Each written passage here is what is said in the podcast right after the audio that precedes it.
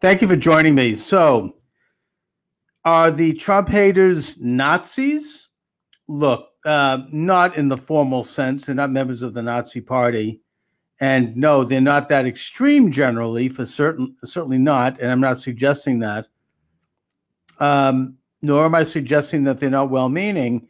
Um, I would preface my comment by just briefly talking about President Trump's recent extraordinary trip to Europe, where he accomplished a great deal uh, in terms of positioning the United States in a in a place that it favors American sovereignty, American national interests, American culture, where he criticized aspects of European culture that he viewed as under siege, where he uh, supported European nationhood in the in the um, aspect of uh, supporting Britain's uh, exit from the European Union, which he said is an enemy of the United States. Now, that's a controversial thing to say, but but he points to um, their assault on basic European borders and customs um, and and culture, um, and makes a case for that, which I think is a, a legitimate case to make, even if it's uh, may not be exactly true. But the the most controversial part of the trip was obviously his his meeting with uh, Vladimir Putin in Helsinki, where he erroneously said or seemed to say that the that the, the Russians had not tampered in American elections. Of course, they have.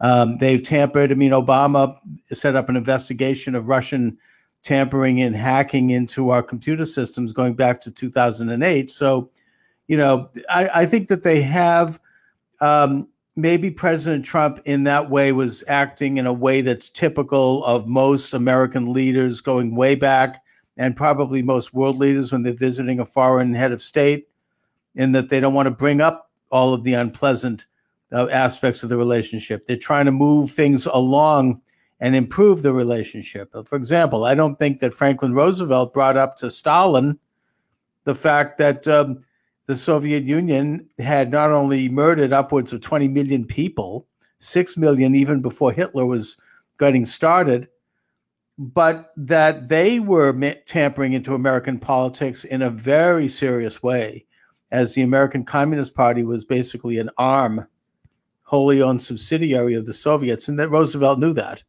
Roosevelt had been put on notice about Alger Hiss and other members of his own administration very close to him who were collaborating, shall we say, colluding with the Russians at the time. But he didn't bring that up to Stalin. Was I think in the case of Roosevelt, he was duped by Stalin. Uh, maybe Trump's been duped by Putin. I don't know. I don't think so. But the hysterical response would have been there no matter what Trump did. Trump could have kicked Putin in the shins and he would have been accused of trying to create a nuclear war he could have come up with a formula with Putin to end end all nuclear arms or or end the nuclear arms race, and and he would have been criticized uh, because the hate the Trump haters, and again, I'm sorry to be getting a little bit collective here because I, I I'm actually accusing them of that. And I understand that there are very many nuances here, and that there are people who are not really signed on to this this hatred.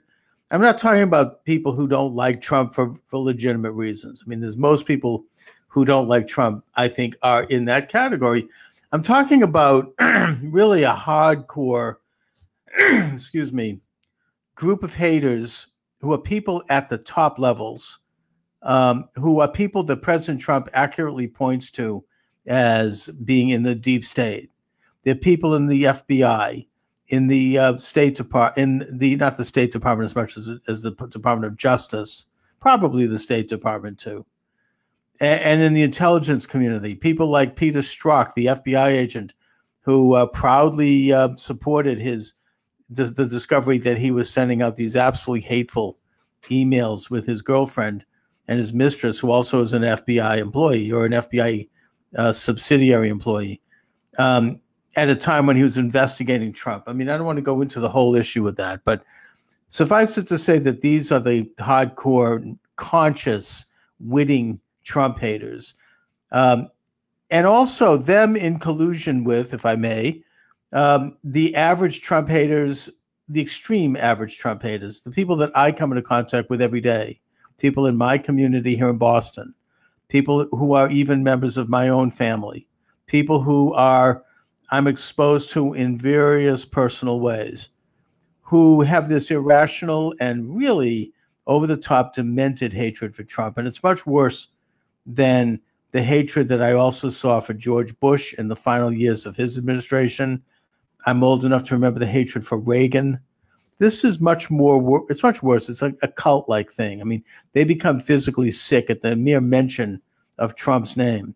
They are, eh, eh, their entire worldview is, seems to be rotating around this hatred of Trump. I mean, I even will give a quick example here. A very good friend of mine who's one of these Trump haters. Um, I mentioned in passing the fact that there's been this new study which seems to link eating bacon with mental illness. And um, she said, Well, what, what was the first thing that came to my mind about that? And my response was that it kind of seems to show wisdom about the kosher lifestyle, which by which we don't eat bacon. I mean, I'm I tend to be kosher. I mean, in general. And her response was, no, no, no. This was proof that the red states, where all the people who eat bacon, the predominant numbers, uh, it explains why they're they're mentally ill because they voted for Trump. Now, by red states, she's talking about the states that elected Trump. Um, did she have any proof that they eat more bacon in um, in these states than they do in New York or California? No. Um, but she's assuming that. But I only bring it up because it, it, it's a symptom of what I'm talking about here. Everything seems to evolve around this hatred for Trump. And it's this groupthink that's supported by an establishment. That's what Nazism was all about. You were permitted to have irrational hatred and to blame some group. In the case of the Nazis, it was obviously the Jews on others, but the Jews primarily. And your your focus of your rage and anger, even in a personal sense, at this one group, was fully supported by an establishment that that fanned these flames and that embraced these very same ideas, or at least was willing to use these ideas for their own political purposes. And th- that's the phenomena of Nazism I would also point out that the philosophy of Nazism, which is socialism, eh, which is leftism in every sense, is usually the general political views of those who are involved in this cult. They believe in the nanny state. You can't get a bigger nanny state than Nazi Germany.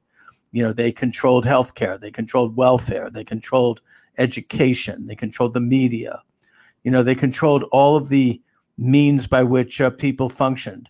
They wanted to control, they had a utopian orientation in that they wanted to control all aspects of the lives of their citizens to move their country and to move their world into this new synthesis, this world order.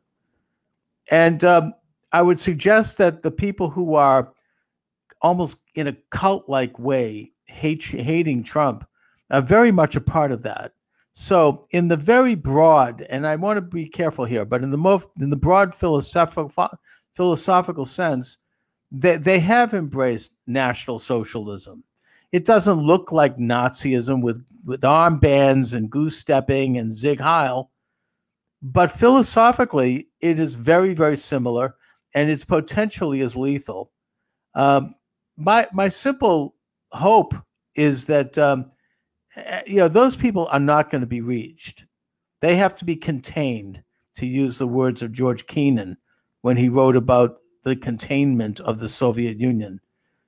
But I would hope that the rest of us, average people who may not agree with Trump, and I certainly don't on many issues, but who have a normal dislike of Trump, might take a look at, you know, the haters of Trump and wonder why.